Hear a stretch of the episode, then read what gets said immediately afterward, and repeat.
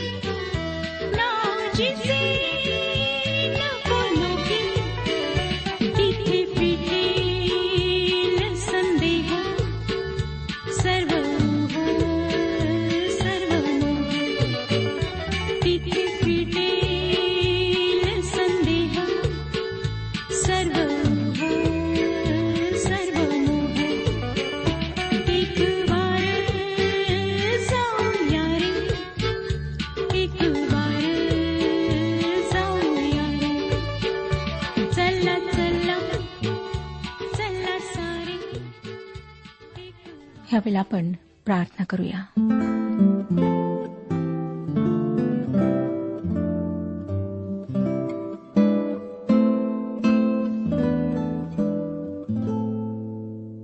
सर्वसमर्थ जिवंत परमेश्वर पित्या ह्यावेळेबद्दल आम्ही तुझे आभारी आहोत. प्रभू तुझ्याच महान कृपेने हा दिवस आम्हाला लाभला. संपूर्ण दिवसभर तूच आमचं सहाय्य केलंस आम्हाला सांभाळलंस. आणि ही वेळ आम्हाला लाभू दिलेली आहेस. आज जेव्हा आम्ही तुझं वचन ऐकणार आहोत तेव्हा तू आमची मदत कर आमचं मार्गदर्शन कर. आपल्या पवित्र आत्म्याच्याद्वारे तू आमच्याशी बोल. हो दे प्रभू की आम्ही ह्या वचनाच्या प्रकाशात आपल्या जीवनाचं परीक्षण करावं. प्रत्येक लहान थोर व्यक्तीला आशीर्वादित कर. जे आजारी आहेत त्यांना विशेष रीतीने स्पर्श करून आरोग्य दे. हो दे प्रभू की प्रत्येकाच्या जीवनात तुझं कार्य व्हावं. प्रत्येकाला येशू ख्रिस्ताची ओळख पटावी. ही प्रार्थना तारणाऱ्या प्रभू येशू ख्रिस्ताच्या पवित्र आणि गोड नावात मागितली आहे. म्हणून तो ऐक. आमेन. श्रोत्यानो आम्ही राजाच्या पहिल्या पुस्तकाचं अध्ययन करीत आहोत आणि आज सोळाव्या अध्यायाला सुरुवात करीत आहोत. उत्तरेकडच्या आतापर्यंतच्या राजांमध्ये बाशाची कारकीर्द सर्वात मोठी होती. त्याने चोवीस वर्षे राज्य केले. परंतु आम्हाला सांगण्यात येतं श्रोत्यानो की याही राजाचा नाश करण्यात आला कारण त्यानेही कुकृत्य केली. देवाचे वचन येहू संदेष्ट्याच्याद्वारे बाशच्या विरुद्ध आले. राजाचे पहिले पुस्तक सोळावा अध्याय एक ते चार वचने सांगतात हनानीचा पुत्र येहू यास बाशाच्या विरुद्ध परमेश्वराचे वचन प्राप्त झाले ते असे. मी तुला धुळीतून वर काढून माझ्या इस्रायल लोकांचा अधिपती केले आहे. तरी तू याराबामाच्या मार्गाने चालला आहेस. तू माझ्या इस्रायल लोकांकडून पाप करविले आहे व त्यांनी आपल्या पातकांनी मला संतप्त केले आहे. तर पहा बाशा व त्याचे घराणे यांचा मी अगदी नायनाट करीन आणि नबाटाचा पुत्र यराबाम याच्या घराण्यासारखे तुझ्या घराण्याचे करीन.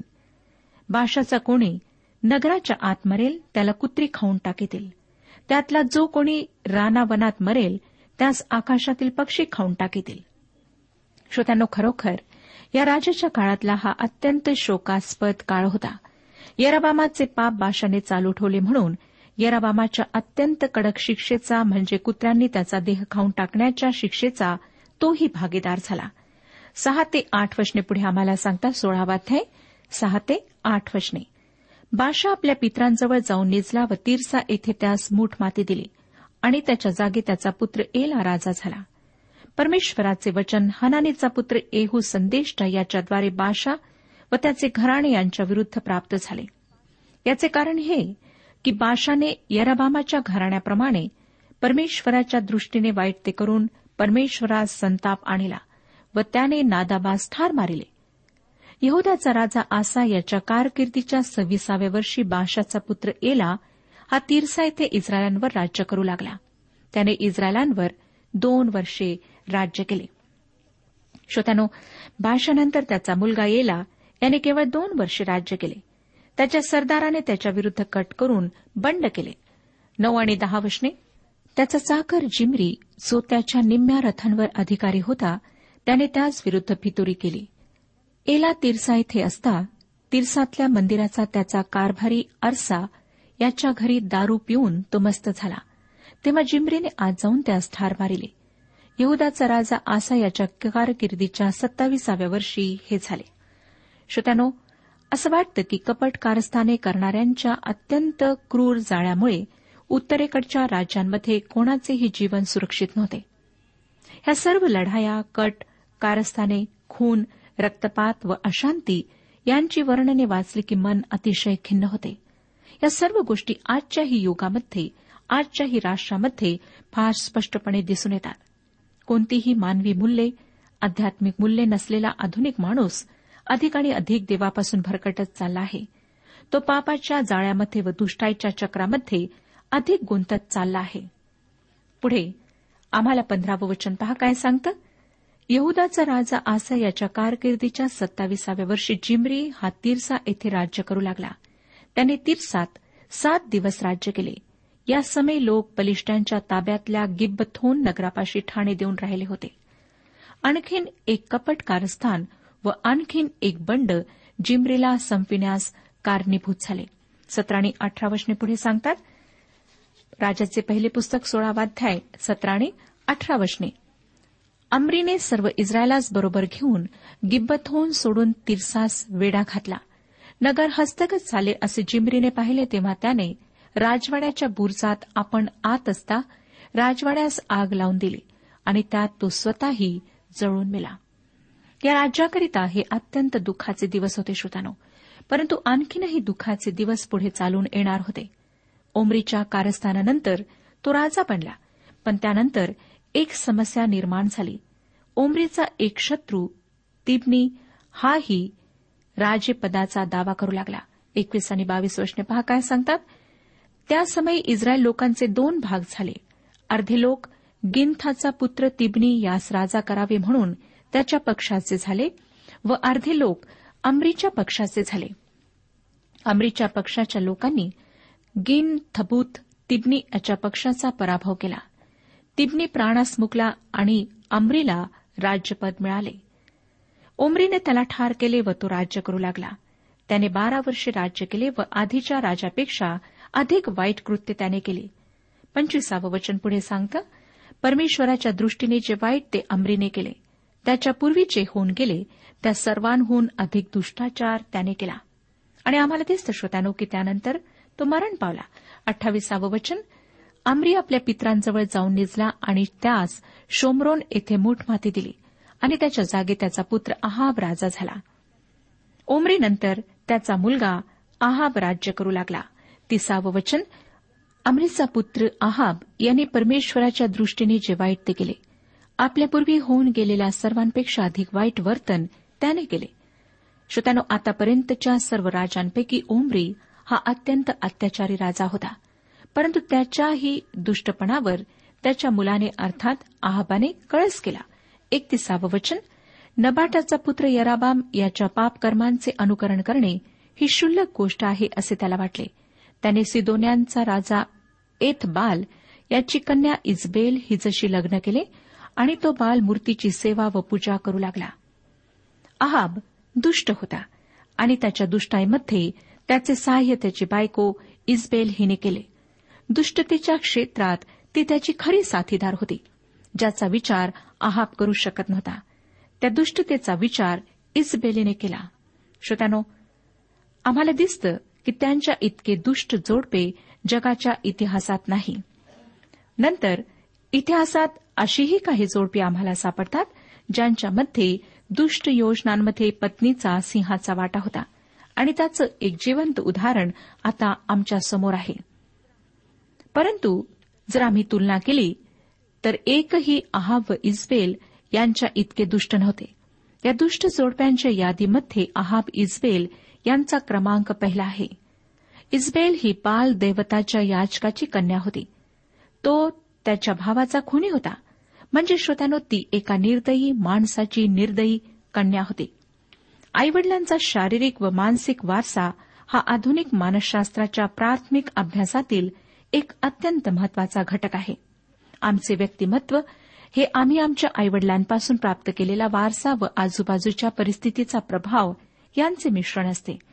मानसशास्त्राने मांडलेले हे सत्य अटळ व अपरिहार्य आहे. व त्यावरूनच आम्ही प्रथम पापात पडणाऱ्या आदामाची संतती आहोत म्हणून आम्ही पापी स्वभावाचे वारसदार आहोत हे सत्य आम्ही नाकारू शकत नाही. आम्हाला दिसतं श्रोत्यानो की आपल्या भावाचा निर्दयीपणे खून करणाऱ्या एका मूर्तीपूजकाची इस्पेल ही कन्या होती. आणि पुढे आम्हाला दिसतं की कशाप्रकारे हे गुण तिच्या वागणुकीतून स्पष्ट होत आहेत. श्रोत्यानो एलिया संदेष्टाही इस्बेल व आहाब यांच्या कारकिर्दीतच होऊन गेला. पण जिवंत देवाच्या सामर्थ्यवान कृत्य करणाऱ्या एका महान संदेष्ट्यासमोरही आहाब व इस्बेलने आपली दुष्ट कृत्ये कशी चालू ठेवली याचा वृत्तांत आपण पाहणार आहोत. इस्बेल व आहाब यांच्यासाठी असलेले देवाचे संदेश व देवाची महत्कृत्ये पालथ्या घड्यावर घातलेल्या पाण्याप्रमाणे होती. इस्बेल या शब्दाचा अर्थ अविवाहित किंवा सहवास न झालेली असा होतो. याचा अर्थ असा की आहाब व इस्बेल यांचे नातेसंबंध विवाहित जोडप्याचे प्रेमाचे किंवा प्रणयाचे नव्हते. खऱ्या विवाह संबंधासारखे ते दृढ नव्हते. ते नाते आयोजित विवाहातल्या एकमेकांशी अपरिचित असलेल्या जोडप्याच्या संबंधासारखे होते. थोडक्यात दोन दुष्ट पुरुषांनी कपट कारस्थानासाठी एकत्र यावे तसे ह्या दोघांचे संबंध होते. मोठे बुद्धी सामर्थ्य व तुष्टतेची भयानक भावना असलेली इस्बेल एक पुरुषी स्त्री होती. तिला नैतिक जाणीव नव्हती. जबरदस्त इच्छाशक्ती व प्रबल व्यक्तिमत्व तिला लाभलेले होते. ती अत्यंत निर्दयी होती आणि तिला ससद विवेकबुद्धी नव्हती. इतिहासामध्ये ती दुष्टतेच्या बाबतीत अद्वितीय होती. आता श्रोत्यांनो आपण बत्तीस ते चौतीस वचने वाचूया. सोळावा अध्याय बत्तीस ते चौतीस वचने त्याने बालाचे एक भवन शोमरून येथे बांधिले व त्यात बाळाला प्रित्यर्थ एक वेदी बांधिली. आहाबाने अशेरा मूर्तीची स्थापना केली. त्याने इस्रायलाचा देव परमेश्वर याला संताप आणण्याजोगी कामे आपल्यापूर्वी होऊन गेलेल्या इस्रायलाच्या सर्व राजाहून अधिक केली. त्याच्या कारकिर्दीत बेथेलकर हिएल याने एरिहो नगर पुन्हा वसविले. त्याने त्याचा पाया घातला तेव्हा त्याचा ज्येष्ठ पुत्र अभिराम मरण पावला आणि त्याने त्याच्या वेशी उभारिल्या तेव्हा त्याचा कनिष्ठ पुत्र सगूब मरण पावला. परमेश्वराने नूनाचा पुत्र यहोशवा याच्याद्वारे सांगितले होते त्याप्रमाणे हे झाले. श्रोतनो जेव्हा नूनाचा पुत्र यहोशवा याने आपल्या इस्रायली बांधवासह एरिहो शहर उद्ध्वस्त केले होते तेव्हा तो म्हणाला होता जो कोणी उठून हे एरिहो नगर बांधील तो मनुष्य यहुवापुढे शापित हो. आहाब व इस्बेलाच्या काळापर्यंत हे शहर बांधले गेले नव्हते. आणि आता ते शहर हिएलने बांधले व यहोशवाने उच्चारलेला शाप त्याच्यावर आला. जी गोष्ट हिएलाने केली ती अत्यंत अनिष्टकारक होती. जी भयंकर मूर्तीपूजा नरबळी देण्याची प्रथा पुरुष गमन सारख्या अनेक अत्यंत घृणास्पद प्रथा या काळात चालू होत्या.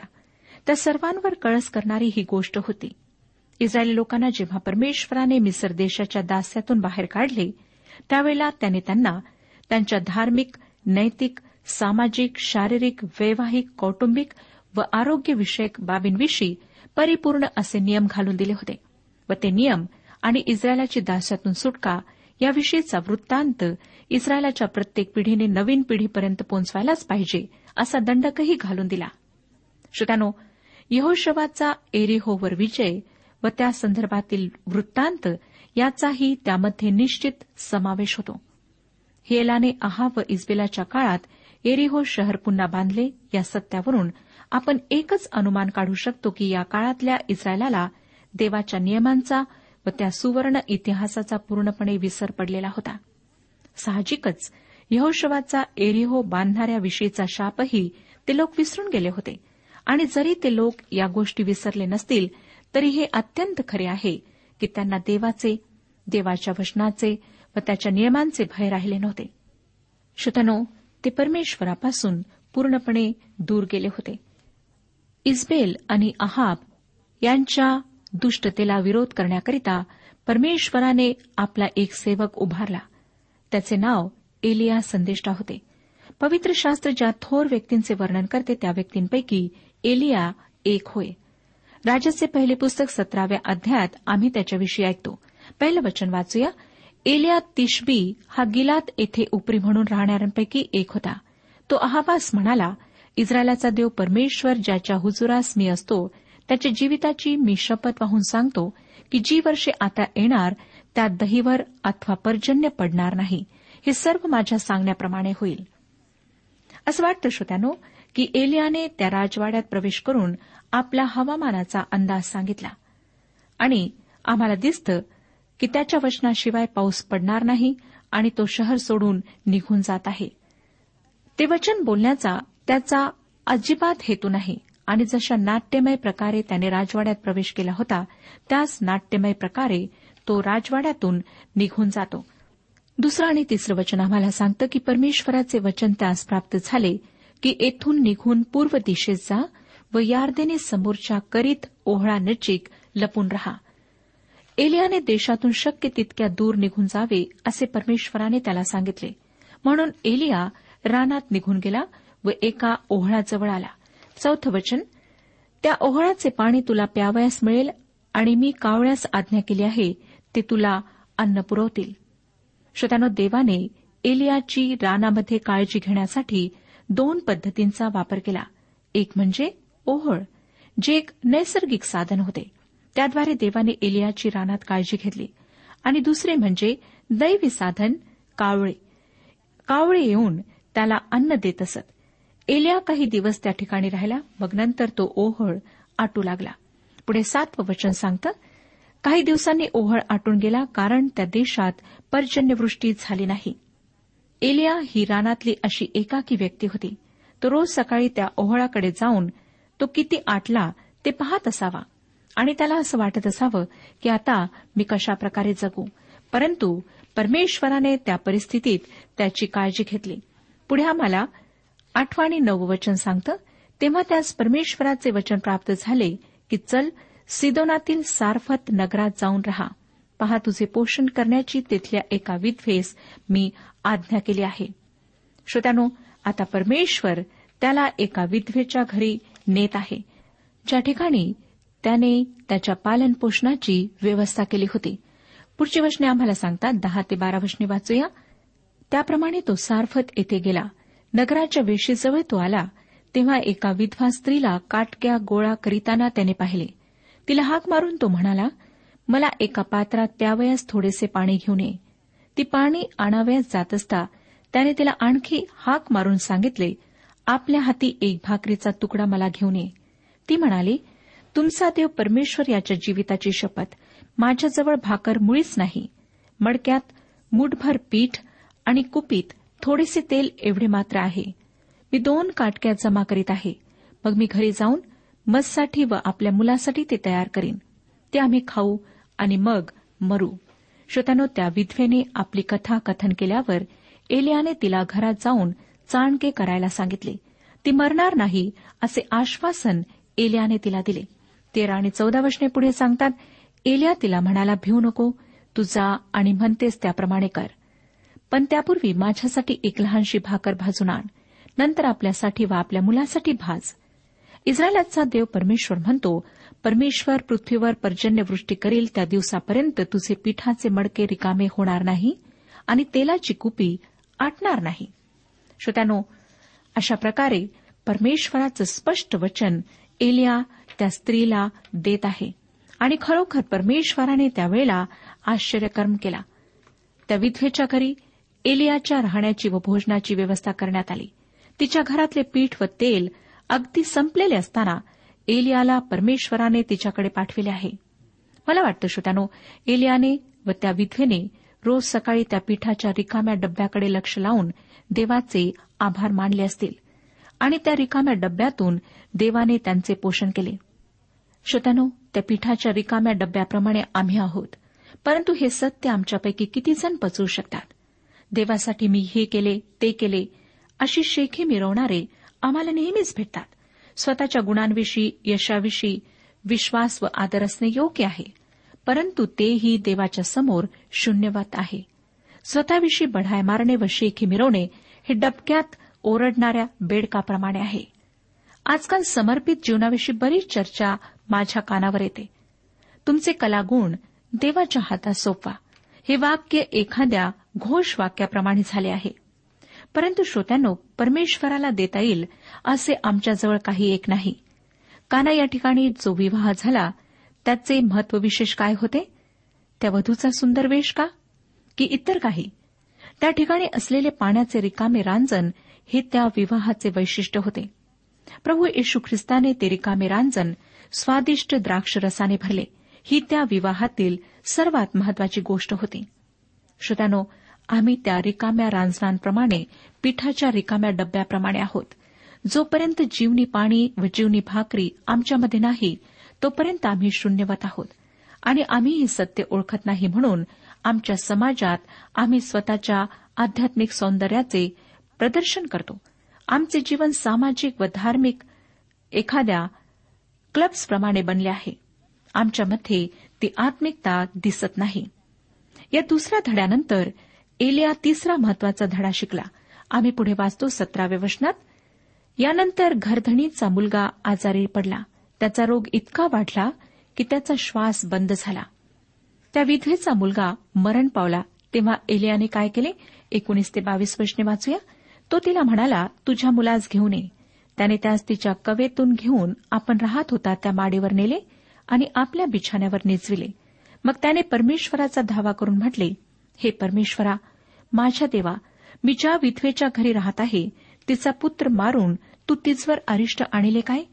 मग त्याने तीन वेळा त्या मुलावर पाखर घातली आणि परमेश्वराचा धावा करून म्हटले परमेश्वरा हे माझ्या देवा या बालकाचा प्राण त्याच्या ठाई पूर्ववत येऊ दे. परमेश्वराने एलियाचा शब्द ऐकला आणि त्या बालकाचा प्राण त्याच्या ठाई पूर्ववत येऊन तो पुनरुपी जिवंत झाला. श्रोतनो एलियाने त्या मुलावर तीन वेळेला पाखर घातली. हे पुनरुत्थानाचे फार मोठे तत्व आहे ज्यामध्ये जीवनाशी संपर्क अभिप्रेत आहे. जेव्हा विश्वासणाऱ्या व्यक्तीचा प्रभू येशूशी संपर्क नसतो तेव्हा एखाद्या नामशेष झालेल्या मृत पक्षाप्रमाणे त्याची स्थिती असते. त्या मृत मुलाला पुन्हा जीवन प्राप्त होणे हा पवित्र शास्त्रातील मोठ्या चमत्कारांपैकी एक चमत्कार आहे. आम्ही आताच वाचले आणि मुलाचा जीव त्याच्यामध्ये परत आला आणि तो जिवंत झाला. श्रोत्यानं तुम्ही व मी मृतदेहाप्रमाणे आहोत.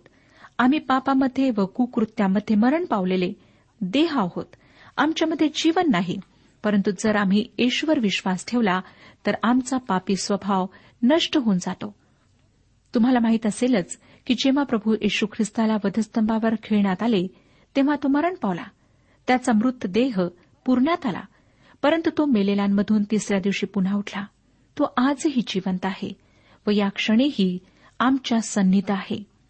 योहानाचे शुभवर्तमान अकरावाध्याय आणि पंचवीसाव्या वचनात येशूने तिला म्हटले पुनरुत्थान व जीवन मीच आहे. जो माझ्यावर विश्वास ठेवतो तो मेला असला तरी जगेल.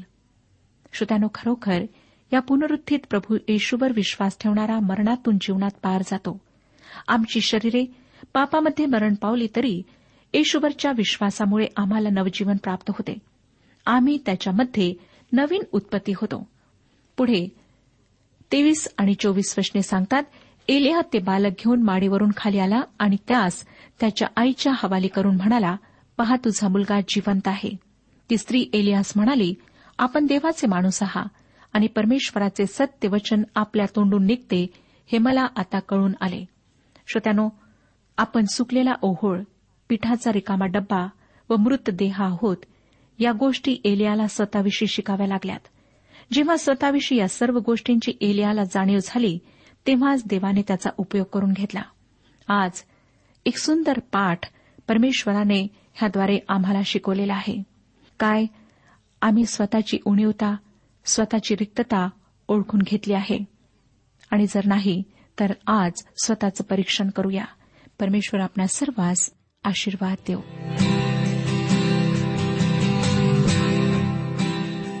आजच्या उपासना कार्यक्रमात परमेश्वराच्या जिवंत वचनातून मार्गदर्शन आपण ऐकलं. आजच्या या वचनातून आपणास काही आशीर्वाद मिळाला असेल यात काही शंका नाही. सध्या हो जीवनविषयक काही शंका असल्यास किंवा काही प्रश्न असल्यास किंवा काही प्रार्थना निवेदन असल्यास पत्राद्वारे आम्हास अवश्य कळवा. आम्हाला अगदी आनंदच होईल. पत्र व्यवहारासाठी आमचा पत्ता लिहून घ्यावा. कार्यक्रम उपासना पोस्ट बॉक्स क्रमांक एक शून्य दोन बेजनबाग नागपूर पिनकोड क्रमांक चार चार शून्य शून्य शून्य चार. आमचा ईमेल अॅड्रेस आहे Marathi T T B at radio eight eight two dot com email address पुन्हा एकदा ऐका.